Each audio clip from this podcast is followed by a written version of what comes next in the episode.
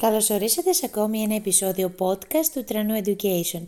Είμαι εδώ για να σε βοηθήσω με τη μελέτη σου στην Ηλιάδα της Δευτέρας Γυμνασίου. Όπως σου ζητάω κάθε φορά, καλό είναι να κρατάς σημειώσεις, να γράφεις τον πλαγιότιτλο από αυτό που συζητάμε και στη συνέχεια να γράφεις τις απαντήσεις.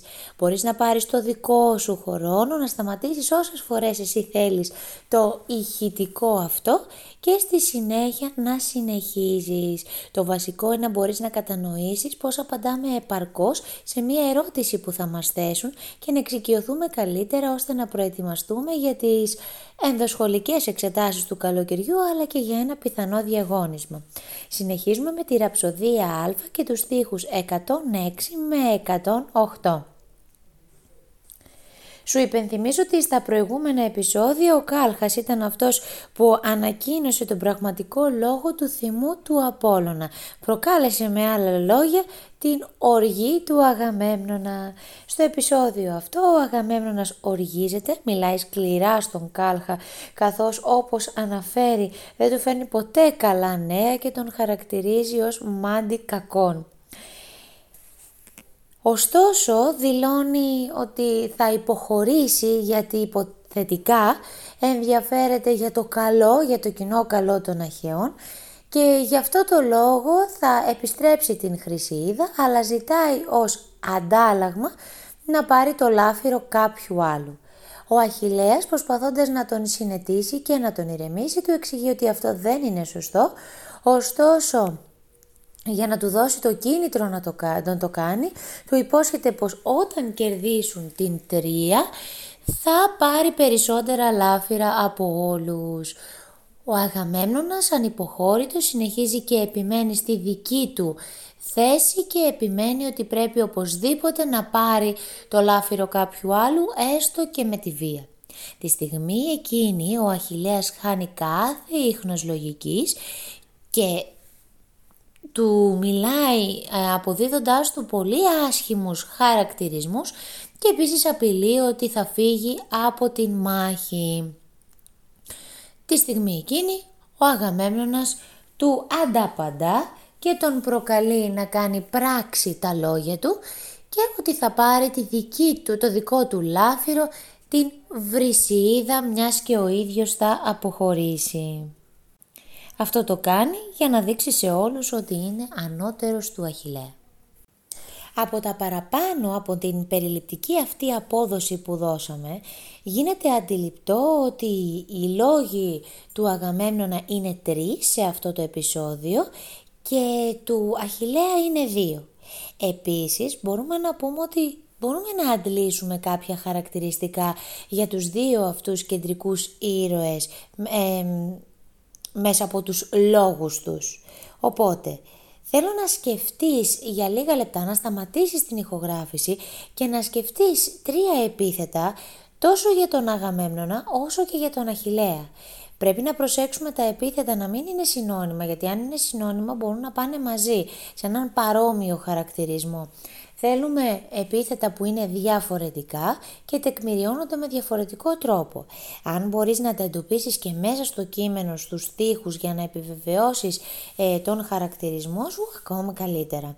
Σταματάς λοιπόν την ηχογράφηση και εγώ θα συνεχίσω με τον χαρακτηρισμό τους μετά να επιβεβαιώσουμε αν όλα αυτά που σκέφτηκες είναι σωστά ή όχι.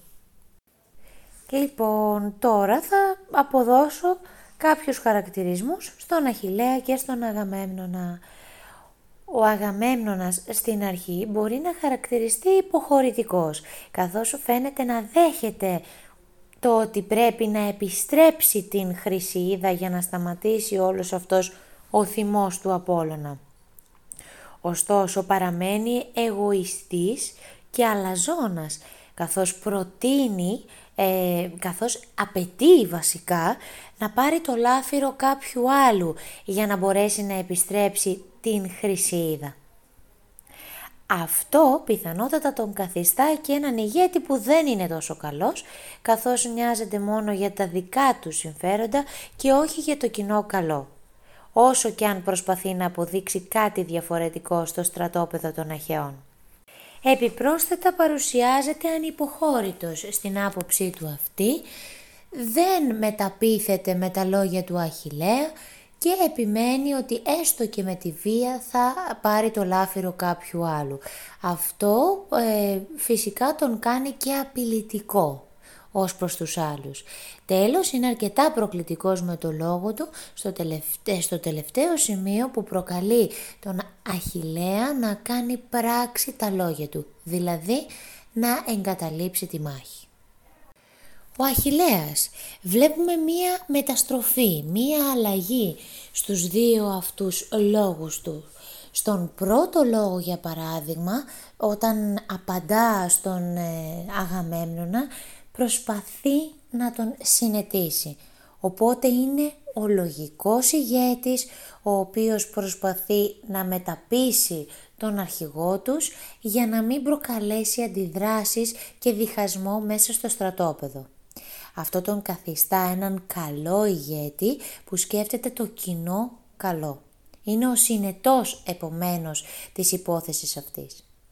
Στο δεύτερο λόγο του ωστόσο χάνει κάθε ίχνος λογικής, γίνεται αρκετά υβριστικός απέναντι στον Αγαμέμνονα καθώς χάνει την ψυχραιμία του και στη συνέχεια γίνεται απειλητικός καθώς απειλεί ότι θα εγκαταλείψει ε, τη μάχη θα τα παρατήσει όλα και θα σταματήσει να σκέφτεται το καλό ε, του στρατοπέδου του.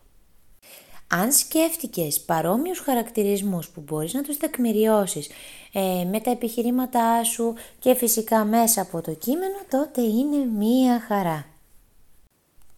Σύμφωνα λοιπόν με τους δύο λόγους του Αχιλέα μπορεί να μας ζητηθεί να πούμε τις διαφορές των δύο λόγων. Όλα βέβαια προκύπτουν από όσα αναφέραμε, επομένως μπορούμε να συγκρίνουμε τους δύο λόγους. Σχετικά με το πρότυπο της γυναίκας, πώς παρουσιάζεται την εποχή εκείνη, ποια ήταν η ιδανική γυναίκα. Ε, αυτό φαίνεται μέσα από την παράθεση των αρετών της Χρυσιίδας από τον Αγαμέμνονα, στην προσπάθειά του βέβαια να δικαιολογηθεί στα μάτια των θνητών και των αθανάτων για την απόφαση του, για την επίμονη απόφασή του να κρατήσει τη Χρυσιίδα. Ε, εξηγεί ότι το συγκεκριμένο λάφυρο, η σκλάβα αυτή, υπερτερεί από την νόμιμη σύζυγό του την Κλητεμνίστρα λέγοντας ότι συγκεντρώνει όλα τα ιδανικά χαρακτηριστικά, εξωτερική εμφάνιση, σώμα, νοημοσύνη, είναι αρκετά έξυπνη και υπερτερεί από την βασίλισσα των Μικινών. Μπορεί επομένως να μας θέσει μία ερώτηση που λέει πώς παρουσιάζεται το πρότυπο της ιδανικής γυναίκας. Θα πάμε επομένως στους στίχους που ο Αγαμέμνονας αναφέρεται ε, στη Χρυσίδα, θα συγκεντρώσουμε όλα τα χαρακτηριστικά της και θα τα χρησιμοποιήσουμε για να απαντήσουμε επαρκώς στην αντίστοιχη ερώτηση. Ποια είναι τα ιδεολογικά στοιχεία που παρουσιάζονται σε αυτό το απόσπασμα; Ένα ιδεολογικό στοιχείο είναι η έννοια της τιμής. Αποτελεί το, το υπόβαθρο της σύγκρουσης του Αγαμέμνονα και του Αχιλέα. Εδώ τα λάφυρα είναι σημαντικά όχι ως υλικά αγαθά, αλλά ως απόδειξη της τιμής τους σε όποιον τα αποκτούσε. Σημαίνει δηλαδή αναγνώριση της αξίας τους. Σε περίπτωση που αφαιρεθούν από κάποιον τα λάφυρα είναι προσβολή της τιμής. Για τον Αχιλέα η έννοια της τιμής συνδέεται με την αξία ως πολεμιστή. Για τον Αγαμέμνονα βέβαια συνδέεται με την εξουσία του. Επίσης παρουσιάζεται και το ιδεολογικό στοιχείο του όρκου. Ποια είναι τα πολιτιστικά στοιχεία, τα στοιχεία του υλικού πολιτισμού, ένα το αναφέραμε και προηγουμένως που αφορά τον ιδανικό τύπο γυναίκας της εποχής εκείνης, τα χαρακτηριστικά της οποίας συγκεντρώνει η Χρυσίδα σε αντίθεση με την Κλητεμνίστρα. Δηλαδή να ξεχωρίζεις στην καταγωγή, στην εξωτερική εμφάνιση, στην, ε, στο μυαλό να είναι αρκετά οξυδερκής και η γυναίκα βέβαια τότε θεωρούταν αντικείμενο. Η γυναίκα που την αποκτούσαν ως λάφυρο. Επιπλέον ένα άλλο στοιχείο πολιτισμού βλέπουμε ότι είναι ο αγώνας λόγων. Όταν έπρεπε να λύσουν μια διαφορά, ε, βλέπουμε τους ήρωες όπως εδώ τον Αχιλέα και τον Αγαμέμνονα να επιδίδονται σε έναν αγώνα λόγων, σε μια αντιπαράθεση με τα λόγια. Πολιτική διαδικασία ήταν η συνέλευση ε, για να μπορέσουν να λάβουν κάποια συγκεκριμένη απόφαση και επίσης ένα άλλο στοιχείο του πολιτισμού ήταν ότι τότε όταν έκαναν πόλεμο κάναν επιδρομές ε, για να, και στη συνέχεια αφού κέρδιζαν ε, μοίραζαν μεταξύ τους τα λάφυρα. Θρησκειολογικά στοιχεία. Εδώ βλέπουμε τον Αγαμέμνονα να μιλάει με πάρα πολύ ε, άσχημο, προσβλητικό τρόπο προς τον ε, Μάντι Κάλχα. Όμως τότε όταν προσέβαλες έναν Μάντι ήταν σαν να προσέβαλες άμεσα τον ίδιο το Θεό. Βέβαια όλο αυτό μας προειδεάζει ότι πιθανότατα θα ακολουθήσει μετά από μια τέτοια ύβρη η Νέμεσης. Για να εξηλαιωθεί ένας θνητός απέναντι στο Θεό έπρεπε να ικανοποιήσει τα αιτήματά του και φυσικά να του προσφέρει θυσία, όπως εδώ η εκατόμβη που περιμένουμε να προσφερθεί σιγά σιγά. Πάμε τώρα στις αφηγηματικές τεχνικές. Έχουμε και εδώ την τεχνική των άστοχων ερωτημάτων. Είχαμε πει ότι είναι μια τεχνική η οποία, ε, στην οποία θέτει κάποιος ερωτήματα, όχι για να απαντηθούν ένα προς ένα, αλλά στη συνέχεια για να απορριφθούν και για να επιβεβαιωθεί, ε, να δοθεί έμφαση δηλαδή στην πραγματικότητα. Αυτό το βλέπουμε και το συναντάμε στο στίχο 123 με 125. Έχουμε επική ηρωνία στο στίχο 127, 170 και 174. Πρώτα πρώτα πρέπει να αναφέρουμε για ποιο λόγο, τι είναι βασικά η επική ηρωνία ή αλλιώς τραγική ηρωνία. Είναι η τεχνική κατά την οποία ο αναγνώστης γνωρίζει τι συμβαίνει ενώ οι κεντρικοί ήρωες το αγνοούν όπως το στίχο 127 που παρά τα λεγόμενα του Αχιλέα τα δώρα ξέρουμε ότι θα ξαναμοιραστούν αφού ο Αγαμέμνονας όμως του αρπάξει τη βρυσίδα.